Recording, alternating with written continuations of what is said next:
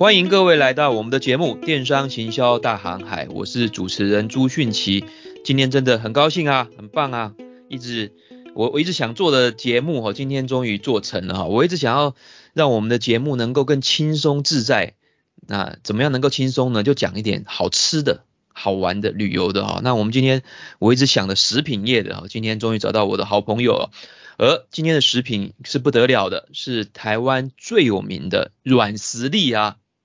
这是什么呢？就是珍珠奶茶，珍奶。我现在在香港嘛，我讲真实的故事哈。香港的那个房地产是非常有名的，很贵，对不对哈？这边的捷运站一出来啊，那个地下街七个店面当中，六个都是房地产，你可以想象看吗？捷运站出来，结果只有一家不是房地产，那是什么？台湾珍奶。啊，有时候是春水堂，有时候是贡茶，所以你看台湾的软实力啊有有多强啊！在可以说是红遍日韩欧美啊，在我在呃日本韩国出差的时候，都发现这个远远的地方灯光很亮，好多人在排队，走近一看就是台湾的真奶啊。那我之前呢跟我们今天的来宾哈一起在越南啊出差有碰到哈，我在呃越南做市场调查的时候呢。啊，今天的我们访问的嘉宾呢，哈，Vincent 柳胜恩呢，那个时候也代表他的公司在越南参加台湾食品展啊，我还记得那个时候跟 Vincent，啊，Vincent 在参展的前一天晚上还担心，我不晓得你还记不记得，就是就说，哎，我我要试喝啊，我准备的那个东西要给珍珍珠，明天要煮给那个在参展的时候给来宾吃，怎么办？没有冰块怎么办？赶快找找这个领队。来帮我在深夜的时候，透过饭店、透过关系找到了冰块。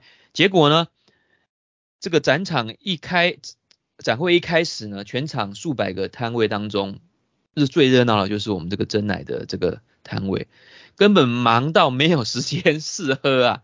哦，人潮络绎不绝的，也不需要去招呼哦，一人一直来，一直来，一直来。所以，我们今天这个真奶啊，是一个很棒的主题，对台湾来讲是非常有代表性。而我们请到的来宾呢是。宾省柳胜恩，台湾的成恩食品的总经理。好，那我稍微介绍一下，成恩食品是号称真奶的军火商哦，成立于一九八三年，是台湾手摇饮料原料供应商。为什么讲是军火商呢？是原料供应商的前两大品牌，经营的产品呢有茶叶、调制果汁粉，还有其他的饮料配配料哦，配料的。还有包含一些机器设备，啊，这些东西，业务呢遍及全球超过七十个国家，让全世界体验原创真奶的魅力。而且呢，承恩不只提供一般真奶的原料哦，还为顾客整合从开业前对产品的认知，到菜单的设计、原物料的采购咨询、饮料的调制教学、品牌与店面设计点等等客制化服务。所以呢，透过承恩可以让全世界一起体会到台湾真奶的魅力，台湾真奶的文化推广到全世界。好，那我们一起来欢迎柳胜恩 Vincent，是承恩食品总经理，来我们问候。Hello，大家晚安，我是承恩食品的总经理。我们是承恩食品负责是在经营一些手摇饮的原物料啊，还有一些教学协助。嗯，我们的客户在全世界各个地方开设他们的手摇饮的品牌。我刚刚介绍这样子应该还蛮完整吧？有没有新的我也需要 highlight 的没有讲到？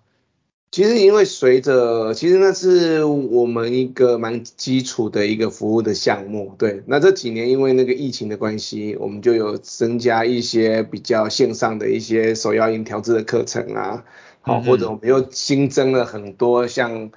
自媒体像 YouTube 影片啊，或者是一些更多的可以跟国外的客户互动的一些一些媒体管道。对对对对，我刚刚看你们的网站也觉得非常的惊讶哈，我觉得一也一直在演化当中，也进化当中哦，现在已经开始变成叫做知识服务商跟线上教育教育产业了哈，食品食品辅导创业。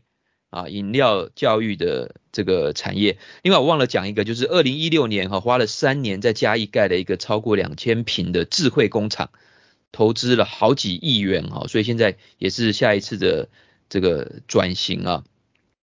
没错，因为我们我们觉得其实这个行业哦，从小就跟着父亲一直一直经营上来嘛。那其实以前会觉得还蛮不好意思的，就是抛头露脸卖珍珠奶茶。啊、对对对，所以我们现在开始谈这个台湾，因为我跟这个 Vincent 认识也好多年了嘛，最早是透过阿里巴巴。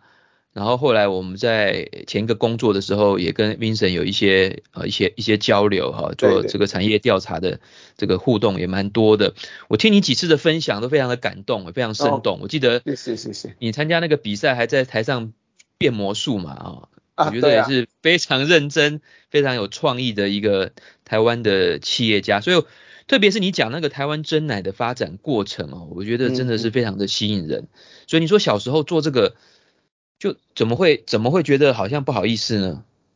我记得那时候我父亲以前是卖一些很基础的原物料啊，后来后来他就是到了台南去学了一些珍珠奶茶的一些技术嘛，就来到台北去开了很多那个什么泡沫茶亭，自己开茶亭，自己开茶亭，对，自己开，嗯嗯，那也有给人家加盟，给人家卖卖茶亭，让人家去开，那所以我们那时候公司门口就摆了一个茶亭，所以我那时候在国小啊。对，回家的时候就要顾摊位啊，那时候小小年纪是不懂，我就觉得说抛头露脸很丢脸，这样子小时候就不懂事啊，对啊。哇哇，就小小时候嘛哈，现在现在可以就要就是完全是不同的局面了哈，现在甚至很多真奶公司都股票上市了哈，也是全球追捧的，所以所以我记得你那个时候讲说台湾的真奶是不是有个发展的发展的过程，所以你那个时候开的时候家里面那个算是。一点零，台湾最早最早的时候，嗯、我记得哈，其实在更早以前是有那种叫做泡沫红茶店啊，例如说像小歇啊，啊啊啊，嗨，后来呢，就是我爸爸就就是可能跟一些同行开创了泡沫茶亭，那时候因为茶亭有点像摊贩的概念，就是嗯。就可以好多家一起做销售出去这样子，对啊，那那时候就很多人可以短时间就可以接触了那种珍珠奶茶这个这个行业。哦，那时候很有趣的一个点，快可力对不对？我记得一个有名的是快可力。哦，那上是第二代哦，那是第二代了。到第二代了，在泡泡沫茶亭的那时候，那时候比较有名的是什么？那时候我们开始弄粗的吸管，以前还不知道有粗吸管这种东西。嗯嗯嗯。哦，呃，那时候是开始有粗吸管，为了要吸珍珠嘛。对啊。对对对。对啊。所以那个时候您父亲就参与第一代的这个。对，对，对，各地的茶摊，然后也比较机动性啊，也不用大成本就可以个人创业，就可以在家里面店面门口就开始做这个。对啊，记得那时候大约一个茶亭再加一堆原物料加起来大约七万多块嘛，而且我父亲就标榜说，把这些原物料全部卖完之后呢，你的成本就回来了，所以挺吸引人的。啊嗯、对，所以那个时候已经台湾的珍珠已经有分什么大的、小的，然后。哦，那时候好像还没有诶，那时候我记得就是很标准的比较大颗的，就比较大颗的。我记得你讲这个波霸的这个来源好像跟某个女星还有关系，是不是？你要不要讲一下？对对对对，香港那时候其实就很有趣哦。嗯、那时候我们在卖珍珠奶茶的时候就在想，哎，这个名字要取一个够耸动一点的名字嘛，耸动，嗯。哦，就是我爸爸就会跟一些叔叔伯伯在家里嘛，你也知道，就是那时候小企业大家就是。就是会有一些叔叔伯伯，有时候家里泡茶聊天，研究一下这个蒸奶要怎么卖这样子，嗯嗯、他们就要取一个好像耸动的名字这样子。那我可能那时候我爸的办公桌抽屉就藏了一个 香港影星叶子妹的写真集之类的，只怕你拿出来偷看啊，所以他、哦、我没有看，我没有看，那时候 没有看，并没有看，我不知道他是谁这样子，不知道哈，没听过哈，没听过。而且有一个叔叔就说，哦，那个就他有特别的一些特征嘛，就是说，哦，这个。嗯特别的丰满哦，干脆就叫波霸奶茶，代表说我们的我们的奶茶哦，那个粉圆特别大颗那个意思，所以后来就变成，大家都很喜欢的那种一种一种视觉上跟那种想象上就感觉是有很大的冲击跟记忆点啊。对，感觉就是叫波霸奶茶也蛮有对啊，我我觉得这也是一个台湾的卖点哦，这个大大的东西吸到嘴巴里面那种口感。嗯，真的真的是很特别的哈。待会我们在聊，这外国人吃到这个波霸之后，到底什么样的感觉哈？好，那台湾台湾就常常在争说珍珠到底这个东西是谁发明的？你们到底有业界是怎么看呢、啊？还是说这个无所谓？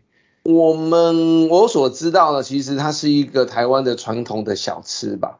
嗯嗯，传统小吃。那至于说到底是哪个哪个企业真的发明，其实有两间企业一直在讨论当中嘛。对啊，对啊，对啊。对，就是那两间嘛，哈，常常曝光的那个。对对对，但只是我们也不知道，那也无从考据，所以其实就就就当做是一个故事吧，我觉得这这倒是蛮有趣的。嗯、对啊。好。好，那后来就进入到连连锁茶摊，是不是？你讲二点零就是没错没错，快可立这些，快可立、葵可立啊，休闲小站那个时代，哦，休闲小站，对，啊，那时候就是标榜的快速，嗯嗯嗯，你只要一点餐，他马上就帮你弄好之后呢，就帮你弄封封膜、封口胶膜。封出去，就有一些自动化设备来了。自动化设备那时候也也惊为天人啊，就哇，怎么会有饮料是这样子封的？而且大家习惯拿到饮料还要摇一摇嘛，手手 手摇着。对啊对啊，如果你是拿星巴克的，那你摇看看，应该会很惨吧？呃，星巴克没没有人在摇的吧？对啊对啊，但是你像我们的手摇椅就可以摇，嗯、就是因为它是那种封膜。所以它就可以哦，封膜，对对对，这种感觉，那可能也是台湾独创的这种这种封膜机。我就觉得第一个啊，就是那个粗吸，已经够独创了。粗吸管哦。对啊，那个封口机，那个封膜出来那个饮料，那其实也蛮蛮蛮有创意。对啊，你就可以除了可以摇之外，它也方便携带啊，一次提个五六杯不会倒出来。对对，而且我那我觉得那个摇一摇反而。就是现在的人喜欢体验嘛，我看某某个品牌好像是老虎糖还是什么，还告诉你该怎么摇，要脚摇几下，不能乱摇。哦，真的假的？对啊，这样子才可以摇出那个，才可以让黑糖可以。所以人就是这样子啊，你你就全部做好给我，我吃我还不高兴，你要告诉我该怎么样弄。我觉得我体验了一下，还可以自拍哈，给朋友看。对对，所以所以这个动作也也是很好玩的啊。现在其实陆陆续续在进化，但没关系，我们可以慢慢再聊。对，我们再聊。所以快可立连锁茶摊，然后后来又怎么样到进化到下一代？到后来到了更近一代嘛，因为那时候像类似他们这种以快速的方式在做，其实他们都必须把茶都先泡好一大桶，所以其实到后来因为连锁的呃整个店家太多了，不好管理，所以有些时候品质就会下降。所以就进化的更新的一代啊，例如像我们现在所知道的 Coco 啦，对对对，五十岚呐，那时候的最大的改变是什么？就是他们开始可以调整糖度了，也可以调冰块啦，OK，调整很多的，有点而且有店面的，对不对？对，进到店面，到店面，对，那又有更好的服务，更更更先进的所谓管理系统。对，嗯嗯，更更吸引人的一些专业的专业的连锁管理，这是食安风暴发生之后嘛，是不是？没有没有，之前就就就有了，我之前就有这个，之前就是这样子，对对对对对，只是当然会进化啦。其实每家店它能够存活到现在，其实他们也一直不断在进化，对啊，对这些品牌到现在还是。大行其道啊，很厉害啊！哎，你是是是，因为如果他们有有能够存活下来，其实他们一定都是独占鳌头啊，都是在前几名的。对啊，Vincent，你的那个荧幕好像有点停了，嗯、是不是？OK，我看一下哦。但是你声音还可以吗？声音可以啊，声音可以啊。OK，嗯，没关系，我们继续讲也可以。继续没关系，就继续。好。那这些品牌到现在，我觉得好像发展的很多还不错啊，而且很多都开始国际化了。有、嗯、有有在什么样的进化吗？后来，我想一下，我看一下，其实我我最近几年哦，我关注的倒不是这几间比较比较，可能是比较。对，你的观察是什么？嗯，其实我会观察这几年，它从日本吧，二零一九年开始。在在台湾、日本，就是整个手摇饮非常红的时候，大家开始越来越在乎视觉化的事情。视觉，嗯，视觉化。过往可能一开始是以风味嘛，后来就是以配料口感嘛，然后近年年那个视觉啊，例如像从老虎堂的那个老虎纹啊，或者是野豆花渐层啦，或者是到很多的配料奶盖啦，哦，还有一些很多的水果。去去装饰，所以其实现在视觉越来越花俏了。嗯，对，没有让人家觉得很吸睛啊，或者觉得哇的那种感觉的话，其实那个就就很难去竞争了。对，哦，真的、哦、会有这个趋势哦，这样子不会觉得好像不太纯真自然啊？哦，他当然会弄一些比较天天然的，就是像天然的去做一些装饰哦，对，哦，但是呢，其实 OK 啦，其实现在人偏向喜欢打卡或者是对对，呃，为了要让人家就是展现一下他现在喝的什么饮料，其实他们好像比较偏爱的就是视觉化。视觉化，情人对啊，所以现在是，所以现在台湾的最新一代的就是这种专业连锁品牌加上视觉化创新的产品。对，而且他们现在店面哦，一间一间做的比越来越像网红店了。对啊，我觉得这店面的他们的整个品牌，就是说除了产品的视觉之外，它店面的设计，它的 logo 商标。然后产品的命名啊，比如说以以这个老虎堂啊，就是看起来像老虎的纹路嘛，像香港它也卖得非常好。对啊，我我觉得它这一整套其实说台湾的品牌能力差没有啊？你看真奶其实从定位的非常清晰哈，比如说如果你喜欢喝奶的，那你就去买米克夏。嗯嗯嗯嗯。啊，如果你喜欢自然水果，那就是有那个大院子。大院子。啊，那。那还有黑糖的，那就有这个珍煮珍煮丹人，珍煮丹黑老虎糖，对啊，哦，那有一个说什么现做珍珠的，我记得你讲那个不太叫珍珠啦，就是什么现场做那个，现场做的那个啊，对啊对啊对啊，那时候对对对，就是这样，哎，现在比较少了哎，比较少了嘛哈，几乎没有，我记得你跟我说那叫汤圆，不叫珍珠啊，珍珠是没有办法现场做，呃，是这样子，对，没错，而且很难量产。对，所以所以这这些，我觉得他从我们学行销教行销，我每次都举举这个真奶，因为学生最常最常去喝嘛，而且他们也懂嘛啊。嗯嗯、所以你看看每一个这个鲜明的这个系统，几乎你出来没有让人家有个记忆点，或者说讲不出你到底我到底为什么要去买你这个，你大概就很难很难生存啊，除非你就是靠方便或者是便宜啦。其实我发觉现在哦，其实大家一些。一些我像投资人，他已经知道说，其实这个这是一个很好的一个投资的项目了，尤其在海外拓点，因为那是台湾的优势嘛，嗯、他们渐渐的愿意投资更多的呃一些一些有一个关于所谓品牌建立的一些 know how 进去，有更多的一些品牌顾问，他们愿意在上面多琢磨，所以呢，哦、其实他越来越、嗯、怎么讲呢，就越来越。呃，要怎么说这件事情？它不不是只是让我们觉得说过往哦，就是低成本啊，进入对对对，小打小闹的比较草根在本土发展，它现在已经是个国际级的，已经国际级的，所以其实有很多的大企业或者是投资，他们是很愿意去经营这个项目的。对，所以很多专业的人才跟资金，那管理的这个系统都进去了。对，而且他们其实有一些有一些企业，其实在投资的，其实他们都眼光就是就是朝向要上市啊 IPO 的角度，所以其实这个、嗯、这个行业已经不是简单的台湾美食，呃，这样怎么就是单纯的好像人家要完成一个创业梦，就是越来越规模越来越大了。对，好，那讲到这个议题，你你你你想想看，为什么这个台湾的真奶就这个竞争力会这么强啊？好像好像到现在外国好像也没办法模仿的很好嘛，对不对？我我觉得那跟跟跟文化有关系，我觉得就像说，呃，毕竟那是从台湾华人社会去发展的。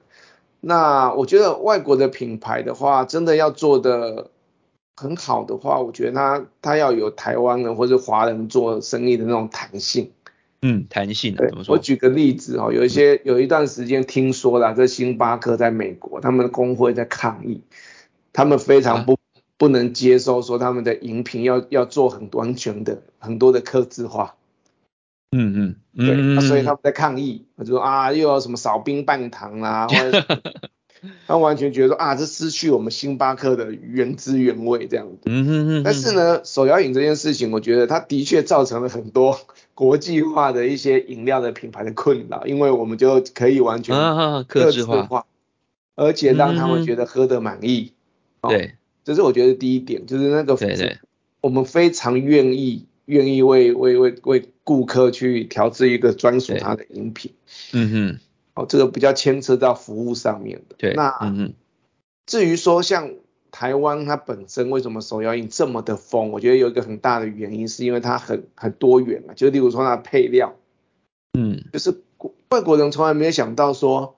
我在喝饮料同一时间，我还会有咀嚼，还会有饱足感，还会有口感，还会有这么多缤纷的色彩。对啊，它到底是食品还是饮料？哈，已经跨跨出了这个，就是一一种综合性的东西，而且吃的东西还各式各样都有嘞。对啊，对啊，对啊，大珍珠、小珍珠，有的橘若，有的有果果粒啊什么。而且更厉害，它也可以结合各地的。各地所所生产的一些物料，嗯嗯嗯，对啊，所以我觉得其实也蛮有趣，它不会只局限说一定是呃台湾的的的一些物料，有些可能在可能到了南非就是南非国宝茶来做珍珠奶茶，对对对对。对对，我可能到了呃英国就是英姿伯爵伯爵奶茶之类的，就是就会可以，其实它它很多元的，它可以结合很多当地的一些。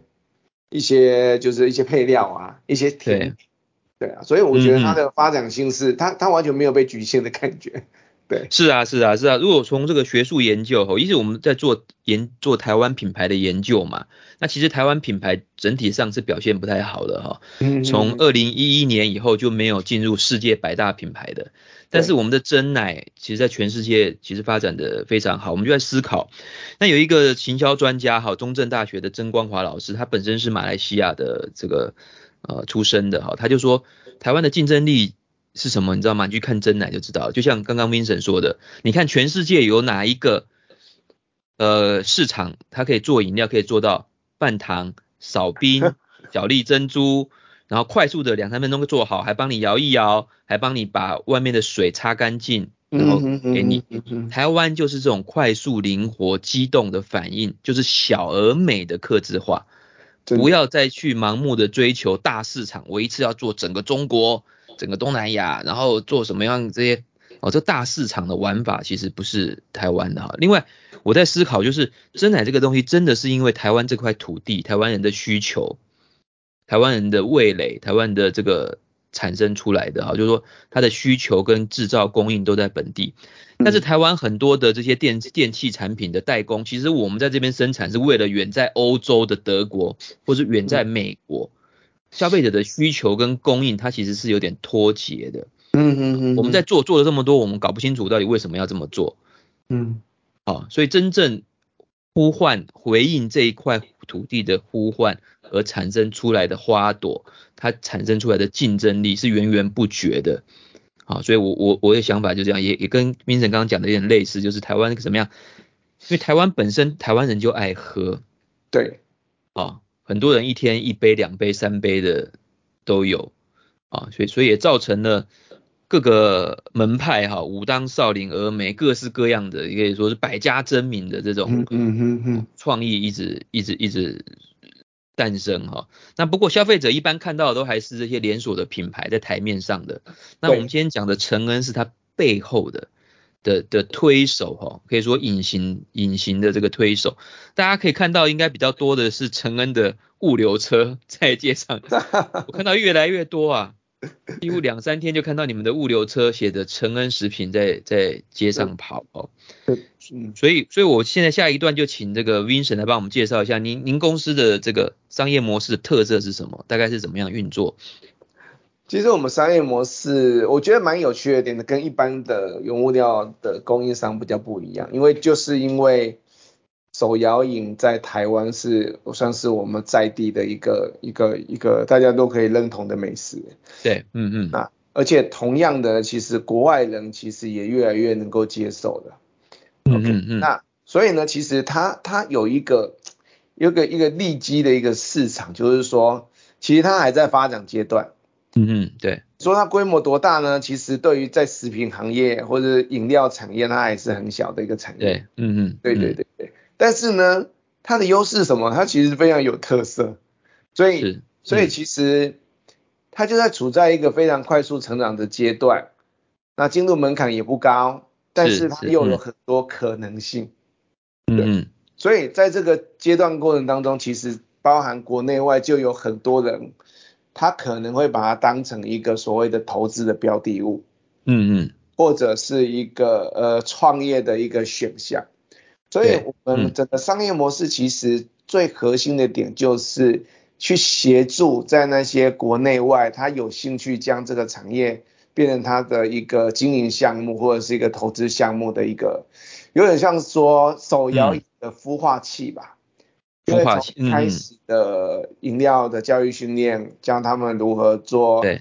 行销推广以及经营，其实从一开始假设，举个例，外国人他可能对手摇饮其实只有喝过，但是他并不并不了解他整个如何运作的经营的，对，嗯，即使他拿到台湾或者是呃去去去在我们的线上课程做一些学习，他就会对于这个手摇饮其实有一个初步的认知，对，嗯嗯，那我们再透过给他们教育训练，教他们调饮料，协助他们开菜单。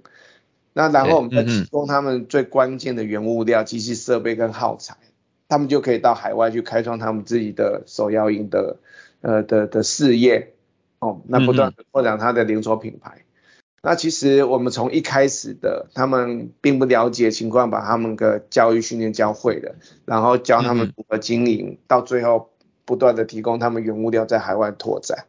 对，是这就是我们比较核心的一个整个商业的模式。对嗯嗯，对，所以这个就是从国内走到国外，然后呃，从食品的销售到制作食品，到他创业，到整个行销行销知识对。的辅导，所以这个部分你们可以做的生意，我们在商言商嘛哈，就是课程它可能需要付费，好，然后。然后一些顾问咨询这些什么商标设计啊，这些什么应该有包含在这个东西，在你们的就是要看他的需求，因为有些时候如果说在国外的话，可能他们他们曾经有一些可能客户他曾经有开过餐厅啊，或者是开过饮料就是咖啡厅，其实对于一些行销的呃一些设计，其实他们可能自己就就在地就蛮在行的。而且最主要，他也要符合当地的法规，那并不是在台湾的这一套就可以拿过去的。那我们大致上会比较偏向核心，就是那饮料如何调制，他们的配方，那我们是供应哪些原物料给他们，对对对，让他们可以做出他们的菜单，对，这样子。所以长期来讲，啊，假设我初期来合作了，然后就是呃买原料、设备还有课程之后，之后。之后长期的合作，像你们合作好多年的，主要是靠原料的供应嘛，是不是？嗯，当然原案供应是最基础的。那其实因为他们不论在海国内外，他们其实遇到竞争嘛，他们一定需要有一些新的菜色嘛，就是新的啊产品设计。所以其实我们就会提供很多的配方、新的原物料，以及我们会观察、嗯、哦全球各地有哪一些新的，其实新的饮料是是还蛮大家可以接受的。那我们就快速的学习，转换成配方，提供给我们的客户，让他们第一手取得一些不同市场的风味。所以这个就是跟 iOS 的系统更新一样啊，好，要更新新的版本啊，是不是？讲起来好像很厉害这样子。是真的很厉害，真的真的真的，因为。像你刚刚这样子讲啊，我我又想到另外一个概念，就是我那时候因为在商研院嘛，就是代表经济部台湾，在想说台湾的食品业到底要怎么样全球发展？因为你说泰国的食品、韩国的餐厅，然后日本的都可以搬上台面，都可以独当一面。你讲到台湾食品，你总不能都拿卤肉饭嘛？真的，对不对？你这种台湾夜市，你就是炸鸡排，然后好像我现在在香港，你只要找到台湾食品，都是卖卤肉饭。加点咸酥鸡，这么局限啊？你你你想不到一个大菜哦，你你想不到一个真正可以吃一餐要两三千块，然后可以宴客的这个这个啊，所以就讲说，因为台湾的夜市都是一些小点，然后这些东西你再怎么吃，而且很多东西是跟中国中华的这些东西跟福建都整个 mix 在一起很难。好，所以我们常常在对标哪一个？对标泰国的这个。泰国餐饮，你知道泰国当初全球化泰国美食是政府泰国政府的一个计划，哎，他们叫做 Thailand Kitchen 泰国厨房，刚好就跟你讲的一样，他们是训练泰国的厨师，然后用泰国的原料教他们到全世界去开店，嗯嗯嗯嗯嗯，买泰国这些香料啊这些，然后他们如何做泰国菜，然后到全球，其实就你不觉得很很巧妙吗？其实就跟你刚刚讲的这个。是很类似的哈。所以刚刚讲的就是刚刚 Vincent 讲到，很多人以真奶作为一个投资或创业的项目，其实不只是个人创业啊，有一些企业他们想要发展投资这个项目，或者是连锁餐饮，他要把这个当做他其中餐厅里面的一座一个一个。菜菜菜单上面的一个饮品的选择，对不对？我就记得那个时候，我跟你还在就是有一些合作交流请教的时候，你那时候就有个越南最大的连锁餐饮公司，对不对？对对对对对，找你谈说啊，就是写 email 给你，你还觉得这什么样的公司？结果一查啊，原本是类似越南的王品集团，对对，他们的餐厅想要做这一道菜。哦，想要发展珍奶的这个系统，所以小到个人创业啊，二度就业也好啦，失业的创业或者是个人哦呃餐厅的这连锁系统的发展啊，一直到股票的餐饮集团都有可能把这个当做一个发展的这个这个项目。对，我觉得它是一个非常灵活的，就灵活的，而且它其实它它它还是可以做出很多差异化的的的服务。嗯嗯嗯，我觉得有一些最近还有以前一阵子还有听有一些开始有一些 AI 自动化啦，自动化手臂调整奶啦，或者是我看到那个机器好像投钱，他会在那边配料就开始做。我在逢甲夜市吧看到一台，是啊，OK，我我有看过，对对对嗯、他就是一个人而已，就是弄弄机器手背在在调饮料，对，哇，这个以后。也许可以用那个人工智慧，可以哦，可以做出几百种饮料，一台机器。是啊，是啊，是啊，只是我我会觉得那那种感觉会比较不一样。就是我我我个人会偏向，我还是需要有人在那边调饮料的的那种感觉比较专业哈。嗯，感觉会比较有人味。是啊，是啊，是啊，是。对啊，对啊。因为因为因为我觉得真奶跟这个，比如说可口可乐罐装的，或者是说红牛或什么那种大量的那种罐装饮料比起来，就觉得你真奶好像就好像有一个就是你讲的人味，然后现做，感觉就是比较高级，比较符合我的需求。对，而且而且我觉得那种感觉，我觉得很有趣哦。例如说，台湾不是在点点那个什么？点珍珠奶茶嘛，哇，他们说我们要珍珠奶茶，嗯、珍珠奶茶什么微糖少冰，对不对？他们就他们都会有一些简称啊，正奶 正奶少冰半糖，啊，什么什么什么奶绿什么什么的，有时候听起来是还蛮那个，还蛮有很好玩的感觉。对啊，对啊，所以那个我。我在香港这边最大的连锁餐饮叫美心集团嘛，一个非常大的公司哈，那个规模比台湾任何零售业都大哈，它它的那个集团牛奶国际还包它的事业体还包含了 IKEA，台湾 IKEA 是它代理的，好，那它的美心在香港就是一个快速连锁的，它就做烧腊啊，做一些快餐啊，有四五十家中餐厅，然后它现在主打台湾餐饮，就是就是这个我刚刚讲的卤肉饭。然后咸酥鸡加上台湾的珍奶，然后我今天才刚点，他的那个菜单里面就有少冰少糖什么啊，不过他用香港用语，他用的是走走冰走糖走冰走糖，那是发音吗？还是因为它是中文字，它写走走掉冰，我在我没有点呢，我在猜是不是就是不要冰，就让冰走掉，冰的意思啊？对对对，走啊走冰走糖走什么？所以所以香港也开始。有有这种台湾的这种克制化的这种概念哈，也很厉害。你你现在人在香港哦？我在香港啊，对啊，是哦，短期内了啊，短期内对。OK OK，很快就回去了。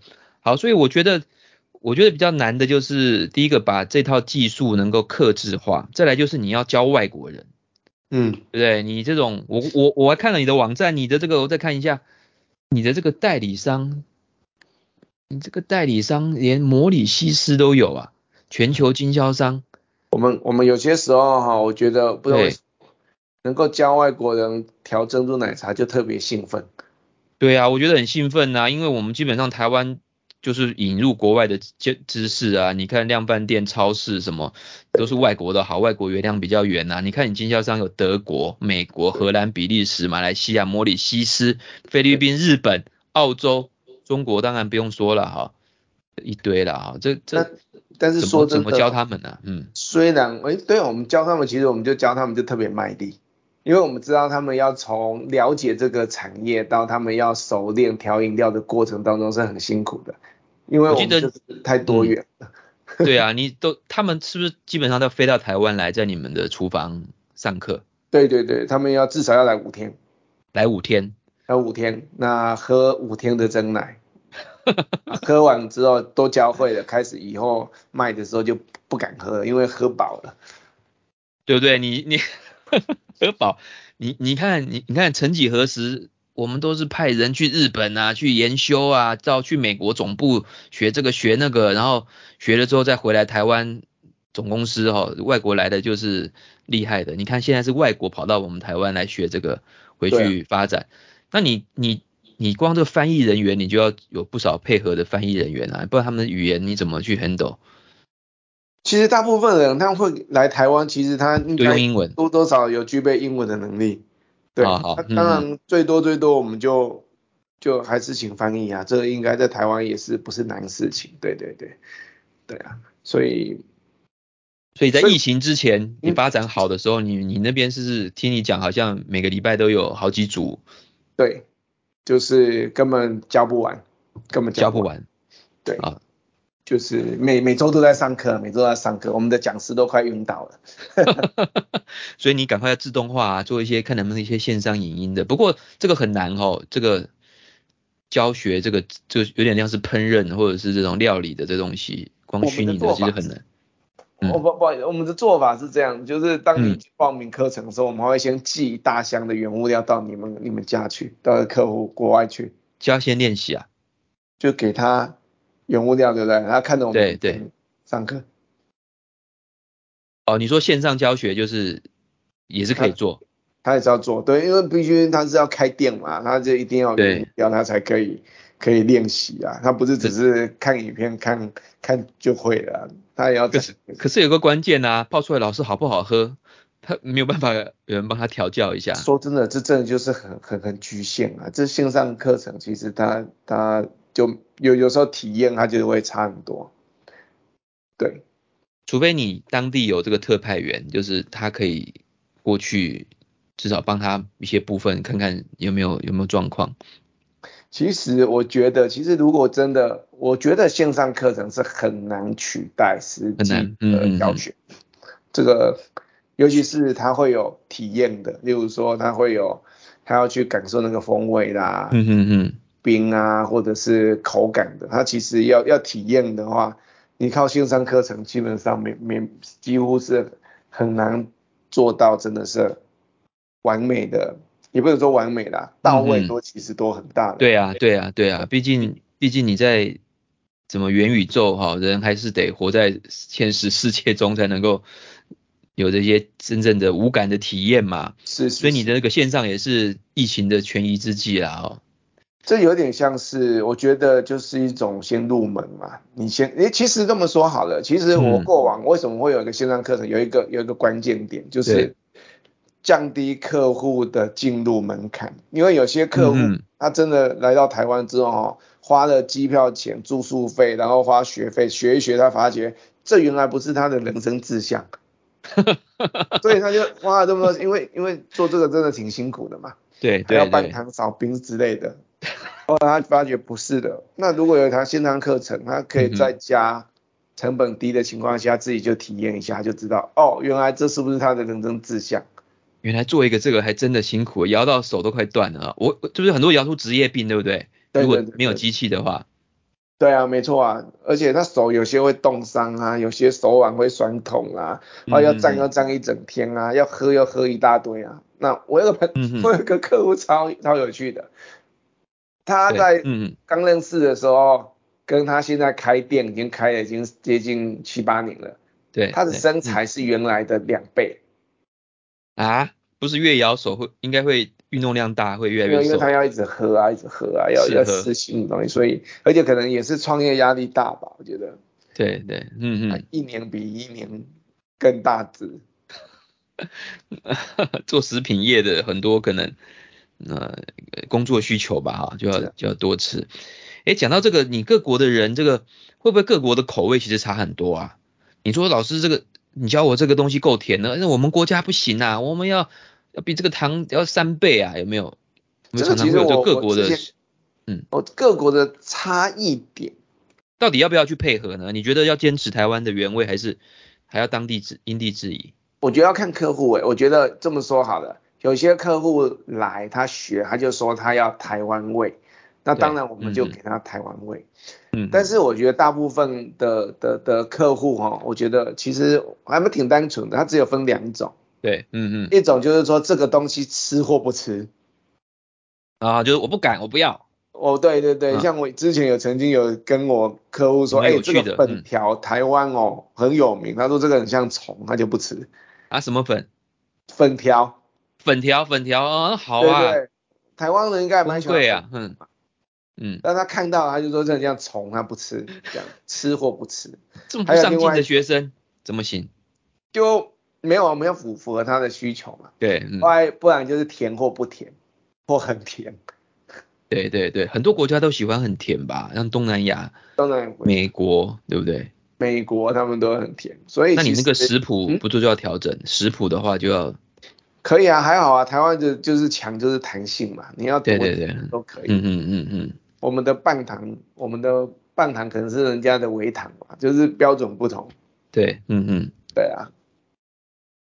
讲到这个，我我在日本的时候看到，哇，日本人很喜欢，他们很多超市甚至连 Seven 都有卖那个珍珠原料，让你加水之后去泡啊。你有看过那个吗？哦啊啊、有点像是方便面一样，放泡面一样。现在台湾这边是越来越多人在生产这个，其实有觉得也蛮有趣的，跟大家可以，因为大家现在如果疫情不能往外跑，在家自己煮啊。哦，现在也流行自己煮珍珠。自己煮珍珠，而且我我我觉得有一个市场蛮酷的，就是露营的市场。啊啊，你讲一下露营。因为露营的时候不是就在外面自己煮嘛，对不对？对对对。那大家就很喜欢在外面自己煮珍珠奶茶。哎呦，那珍珠原料去哪里买？去就是其实台湾很多啊，像。像全联啊，它也有卖啊，或者是一些超商，它也都有卖珍珠奶茶的冷冻的啊，冷冻物。冷冻的，嗯嗯嗯，对对对对对，那也有。其实如果他们在露营煮东西方便的话，其实像我们这种比较干式的煮也可以啊。嗯嗯，对，这个变变化还真的很多。我觉得我觉得日本人真的真的是很疯哦，满街都是很多都开店之外，居然到处都是卖这种。像泡面一样的，讲到这个，那各国会不会衍生出他们自己，就是我们传过去之后，他自己发展出他自己的奇怪的系统？譬如说，大陆当然是很红嘛，哈，我像大陆像一些品牌啊，什么喜茶啦，好这些，你你的观察是他们有没有发展出自己的一个独特的地方？坦白说哈，因为大陆的市场很大，而且又是百家争鸣，那其实他们的创新的速度其实比台湾更快，更快啊。真的，因为我就他们知道他们的品牌的研发人员可能是台湾品牌的研发人员的好几倍，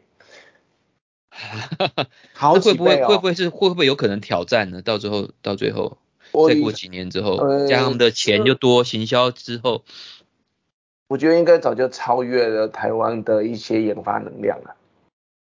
那么国际化呢？你们在国际化的时候有有面临到大陆的竞争者吗？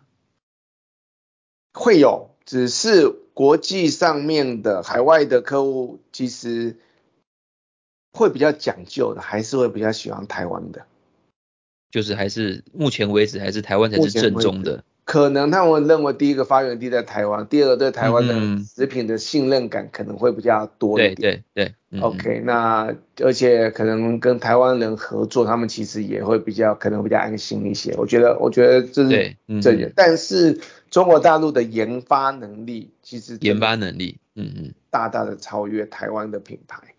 他们有像是一个礼拜可以出一个新品，一个礼拜出一个新品。新的是对。嗯，因为他们人才多嘛，研研发人才多，当然每个礼拜都要。所以这种茶摊手摇杯的商业模式从台湾传过去之后，他们开始发展出这些知名的很多网红店啊。我看他们的营业额吓人，而且住在那很贵的地方，卖的也贵。对对对，我觉得中国大陆是一个非常有活力的市场。哦，不就不晓得有一天会不会，啊、有一天会不会回到。就是到台湾来竞争哦，也许搞不好哪一天啊，这个你你有喝过他们的产品吗？你觉得怎么样？水准如何？其实我我我上一次去的时候可能是几年前了。其实我坦白说，我觉得差异不会太大，已经不会太大了。不会太大，因为可能也有很多的台湾的厂商、原物料厂商去那边经营了。对啊，很多品牌也去啊，都可啊、五十岚啊这些什么也都去了嘛。其实我觉得差异。一方啊，哈这些。对啊。好，已经算是一个。发展非常快的，学习非常快的，这个你们在全世全世界这个呃协助外国人创业，有没有一些有趣的成功故事啊？就是从从小做到很很多，然后你觉得很意外或者是很特别的这种。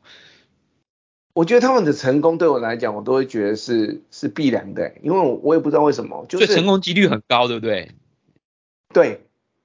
哇，这么好，成功几率非常高。但其实在，在在那个疫情发展之前哦，其实我几乎没有听过我、嗯、我的客户他他要收摊的，你知道 他没有人收，那那台湾常常人家经营就收摊了嘛，对不对？对、啊。品牌又换一个换一个。常常收摊啊，常常。对啊，啊国外没国外几乎没听过啊，也只是最多最多就是它发展到一个局限性，它没有一直变成没有国家而已嘛。嗯嗯。那但是他没没有听过有人是收摊的。对啊，但是疫情来的时候，其实有一些真的是就就就就就结束了。嗯、对，这是比较遗憾。大环境的影响之下。对啊。这也证明你们的商业模式跟你们的辅导是很有效率、很有哦是很到位的。感谢您的称赞。对啊，对啊，我觉得这个就是你可以选择非常非常竞争的，要杀价杀到血流成河的，你也可以选择一个蓝海嘛。嗯、而且你你要选择台湾人擅长的、啊，对不对？你说你到东南亚去发展，你说要做时尚产业，嗯，有很多台商我遇遇到还是这样子啊。我说你时尚台湾时尚的代表，你跟我讲，台湾的成衣品牌有名的是哪一个？台湾连本土都没有，就但不是说没有成功的机会啦，但是你相对就是机会几率低嘛。对，其实我觉得我算运气不错，就是就是二代接班接到一个。一个一个不错的行业了，而且就可以让我立即成为我人生置业，我就减少很多摸索的时间。对啊，对啊，很棒啊！而且我觉得也是，也是说你们可能因为很多家族企业他们在管理上面其实是很很痛苦的，一二代之间有一些理念上啊、沟通上的这些问题。所以讲到这个，我们就直接讲这个。所以您在您这个边你觉得还不错，没有有这些你的同业。的这些，你说同业吗？还是我家族内的家族，或者说，因为你们这些二代也互相认识嘛，对不对？对对对，对，你也听过很多这样子的故事，尤其是阿里巴巴 系统底下，你可以听到很多这种这种。所以你觉得家族企业的优缺点，然后你自己的经验是怎么样？我觉得我是属于非常幸运的人，对，长辈非常放授权给你们去发展。对，因为我我的父亲其实是一个非常开明的人，嗯、那我是觉得。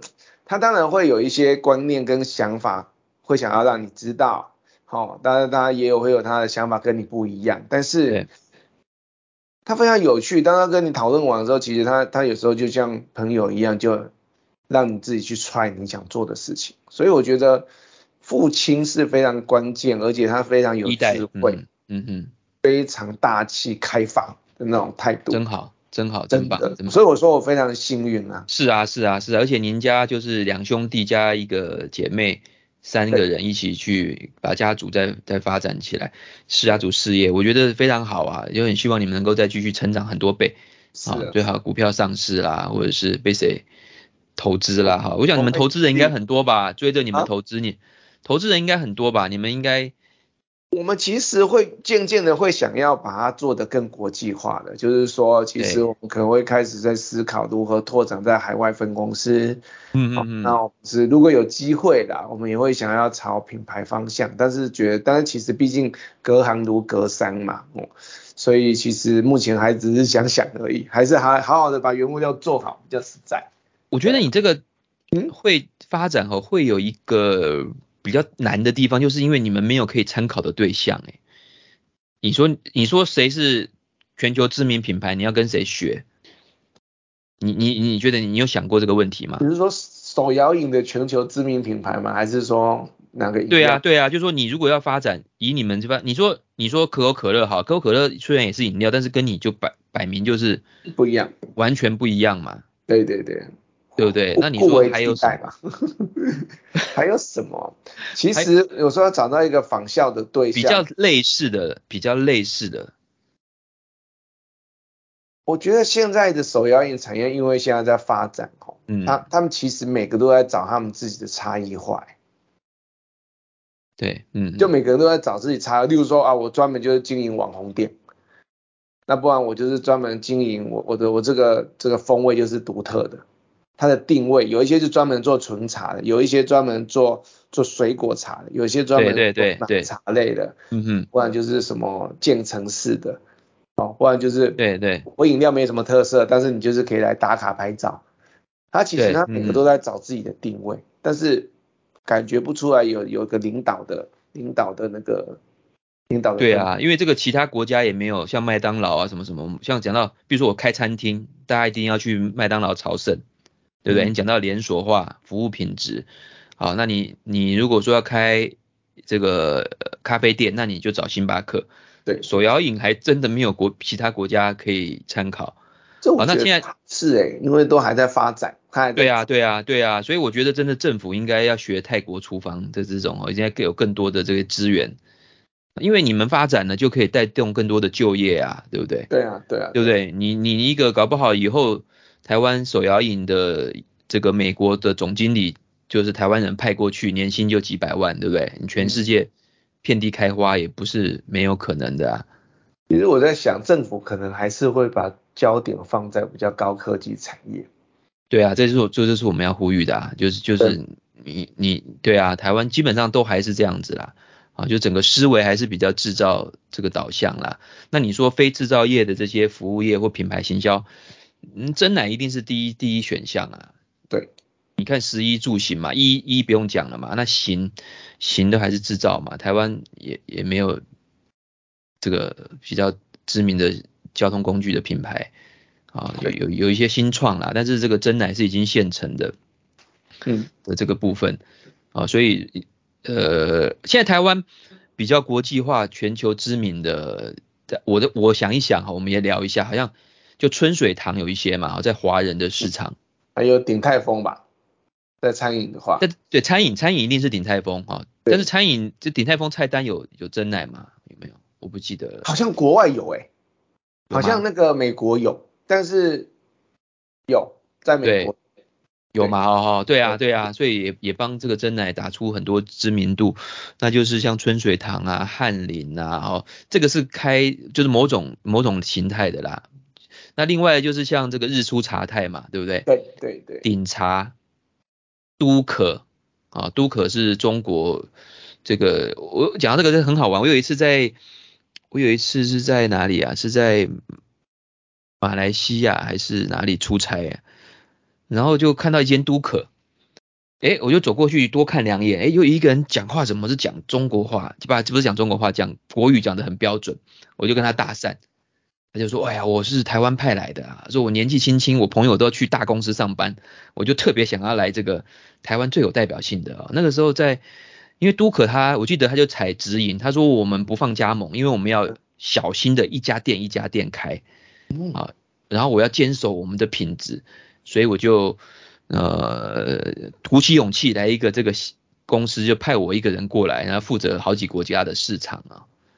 哦，哦，所以这些。”有很多这个，当然这些是呃真奶连锁品牌店啦，哈，到全世界去开疆拓扩土，嗯，当然跟你们也算是同一个生态系统的，因为它卖的越多，最有知名度，越有人想要来加盟，越有人想要这个创业啦，啊，对啊，其实它真奶的发展空间真的是很大，你看像海外的那种，如果就用咖啡厅的话，其实，嗯嗯，台湾。就全球的珍奶店，其实跟咖啡厅比较起来，真的是只是占一个非常小的份额而已啊。对啊，对啊，对啊，很小，所以连非洲都可以嘛。我记得有一次你那个 Facebook 刊登出来，你跑到你跑到哪里啊？你跑到那个奈吉利亚，是不是？对啊。我还记得你 PO 说还早上还敢出来跑步啊？你不怕？对对对。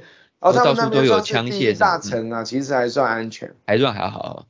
对，啊，你你去你那是什么？怎么会去推广？他们喝了，你觉得那个就是我们那个黑人小朋友，就是远在非洲的小朋友喝的那种感觉怎么样？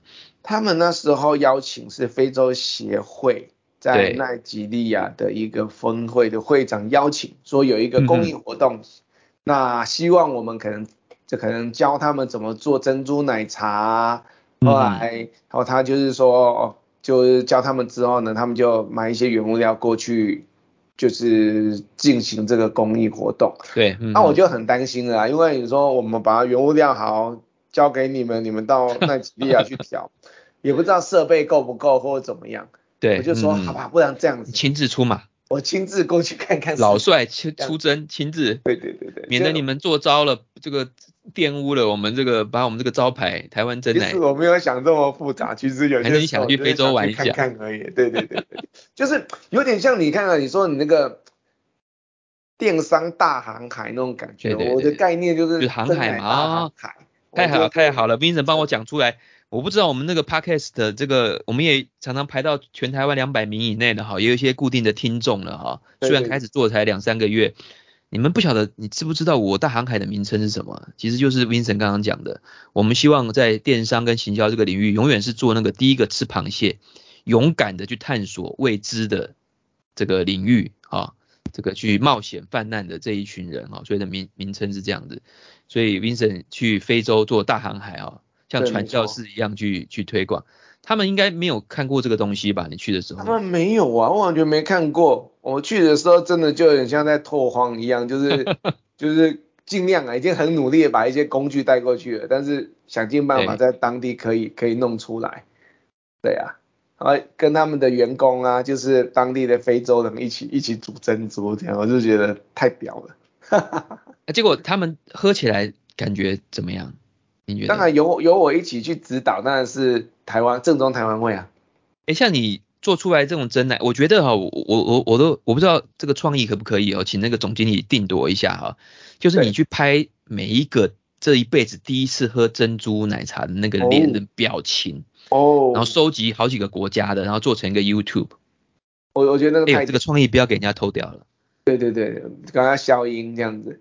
对啊，你想想看，那多美妙啊，而且多有成就感，多有我们台湾这个争取国际、争取这个世界伙伴、盟友哦，交朋友，对不对？你想想看，一一定有很多人很惊讶，很觉得很不可思议，当然也有可能会觉得说这什么玩意儿啊，这好怪啊，吐出来。那我觉得就可以呈现那个最真实的那一面，就是真实的一面嘛。那当然。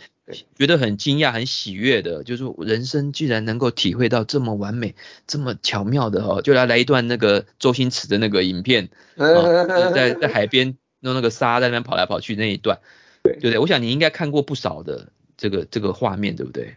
我我每次我都我都很 enjoy 他们那种表情，很 enjoy 对不对？嗯，对，就是让他们你的成就感。首先他们就不知道要怎么喝。OK，那么首先就 你这你这个管子这么粗，怎么对他到底要干嘛？或然后插下去之后，呃，他要怎么吸？吸上去的那个表情，有些人被噎到，有些人直接吞，嗯，吞。那有些人嗯惊讶，哦，有些吃一次的时候，你看那个表情就会点头，然后觉得 嗯很赞扬，豁然开朗。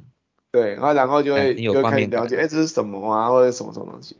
这个我觉得真的做做。这辈子真的做真奶就就就功德圆满了。是啊是啊是啊是啊，这个这个好有一个有机会哈，你下次去推广的时候来把这个影片拍一拍哈，作为你的、作为你的回忆录哈，请你的助理助手，对看你看你一年能够收集个五十个一百个哈，之后作为你公司的一个传承呐。真的这样子这样子做成一个影片，搞不好那个点击率就上百万。对呀、啊，对呀、啊，而且一定会有些很搞笑的，对不对？而且我就可以借由这个机会，可以去更多的国家去旅行。对啊，我那时候跟你聊，就是说你刚好真幸运做到这个产业，而且是台湾很有竞争力，而且可以跟外国朋友做朋友，对不对？你看从非洲、欧洲、美国，哎，你有没有俄罗？你有没有俄罗斯还是乌克兰的？乌克兰、俄罗斯以前有。但现在不知道消失了。嗯、我还记得乌克兰的客户哦，好有趣哦。第一次来台湾购买之后还要签一个合约，对那那个那个俄罗斯那个帅哥超帅的，拿出一个非常精致的印章，打开来是那种还有印章哦。他们就我还以为只有华人有印章的，华人跟日本人有，其实俄罗斯他们也有啊。乌克兰那边有，我他们拿出来那个好漂亮哦，不锈钢的，哦、我的印象超深刻。后来哦，是不是玉玺的概念啊？皇帝玉玺的概念，类似，我就觉得哇，他那好有质。真传的。对，大家现在消失了。嗯嗯嗯。不知道发生什么事情。不知道发生，是因为疫情之后消失，是还是战争之后？我我也不太确定，就是呃，我不太确定它是因为怎么样原因消失。反正有有时候蛮好笑的，就是对接触到一些我们可能平常不会接触到国家，例如说像乌克兰、伊朗嗯嗯那种。对你你讲一点 我们比较少接触的，摩里西斯，摩里西斯有吗？摩里西斯有啊有啊有啊。摩里西斯到底是什么样的一个国家啊？我每次都在非洲的东边的一个小岛，对，它是个观光胜地。观光胜，你没有去吗？他们自己来，他们自己来的，对对，我没有去，嗯、因为让人家转机要转到晕晕晕岛吧。还还有什么还有什么特别的国家或特国的行为？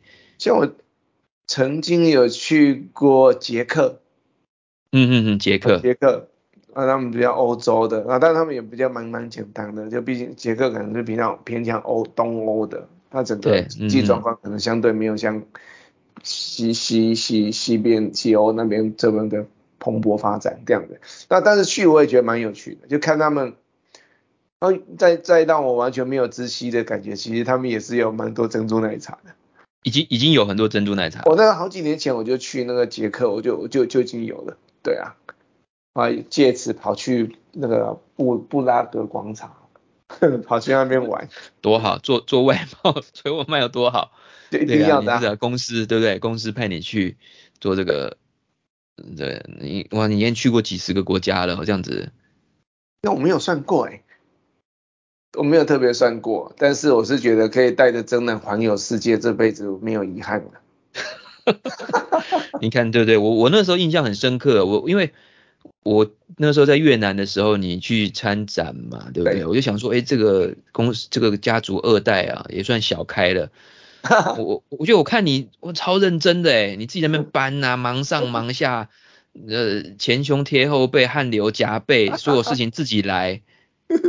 我我真的很意外，我说真的，我真的对你非常敬佩，我也非常看好陈恩。你什么时候要募资股票上市，通知我一下，我非常看好你的公司。我说你这个二代真的是吃苦耐劳又有礼貌，而且哦做的这么这么的认真，哇，真的是哇，真的真的是很让人觉得对台湾很有机会哈，有你这样子的公司。我们的确，其实，嗯、呃，我觉得啦，就是其实还是要感谢第一代的努力啦，就是他给我们一个舞台。嗯、哼哼那其实，呃，自己心甘情愿做，当然是要尽力啦。但是，当我们不太可能像第一代真的这么拼，只是我们可以有我们自己的方法，把它再做做到另外一种，对，嗯嗯，另外一个局面。这样，其实我觉得倒是。嗯，谢谢谢谢老师的称赞哦，但是这是我们应该自己该做的，就是，对啊，嗯嗯，很棒，好，那那最后哈、哦，再问一两个问题，你自己都喝哪一家的，哪一个口味？Okay, 我嗯，不喝外面的，爱喝那个什么那个什么那个茶汤会的观音观音拿铁，非常爱喝。嗯，对对，因为它的茶好。哎，你教我们一下好不好？因为其实也有一些优良的厂商，也有一些不怎么好的，就是用一些廉价的这个。你可不可以教我们一些判别珍珠或者是茶是不是新鲜或者是不是好的？有没有几个点你可以看出这个？就让我们看一下，让我们学习一下。我觉得，我觉得以我们来讲要挑啊，第一个就是你你挑它的生意好的嘛，生意好的它的回转率就快，对，对，它就不会说卖不完的。对，还有我。还有就是，我觉得，我觉得这这是一个蛮关键的一点，就是它生意好够好的话，嗯嗯嗯，食材一定新鲜，或者是说它的选择一定是，就是大家可能相对会比较喜欢。对，我觉得这是最关键的一个点。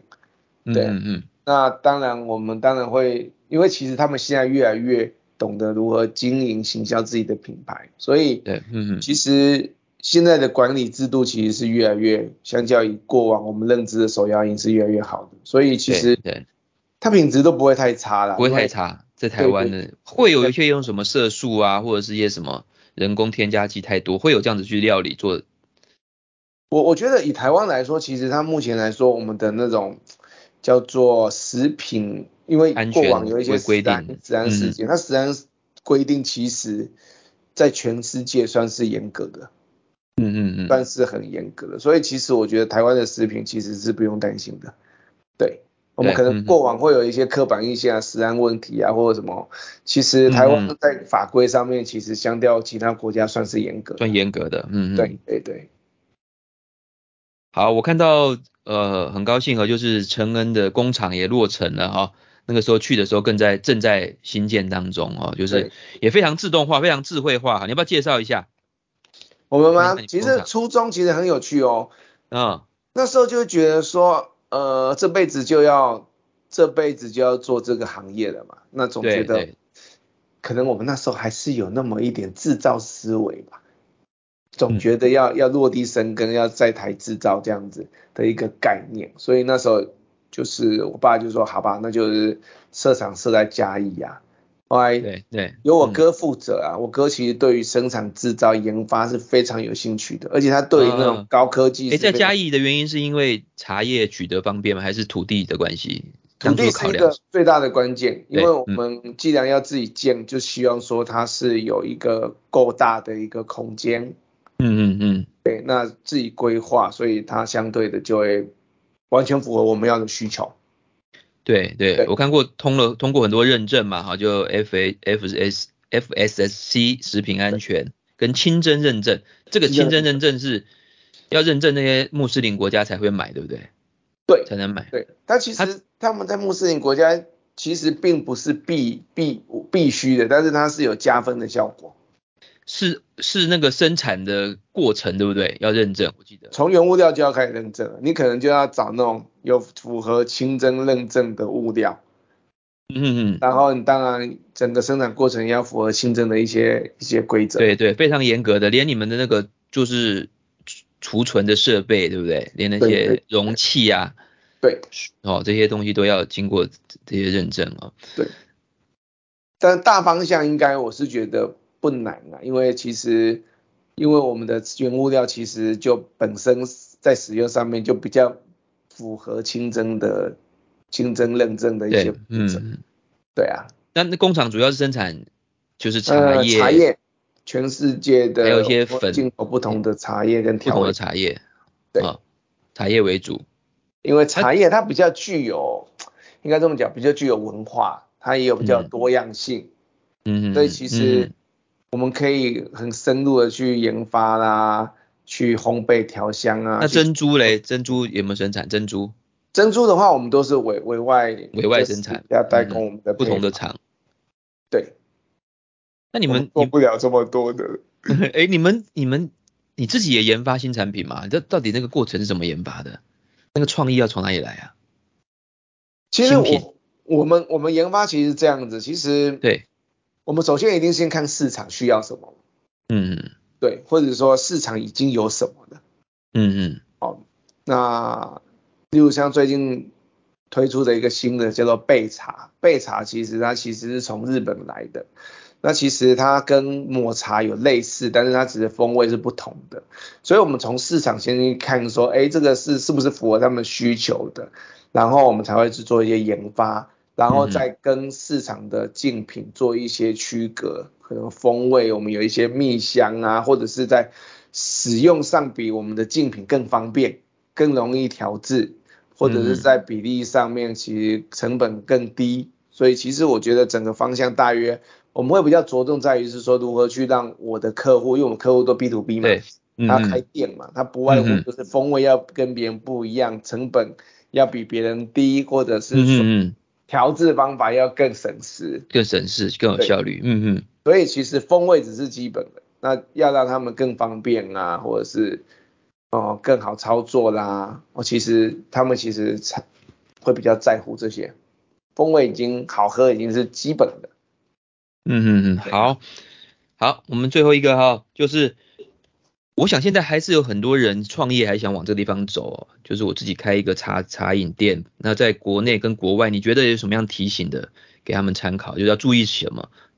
国内比较，国内其实我觉得很、嗯、没有机会了。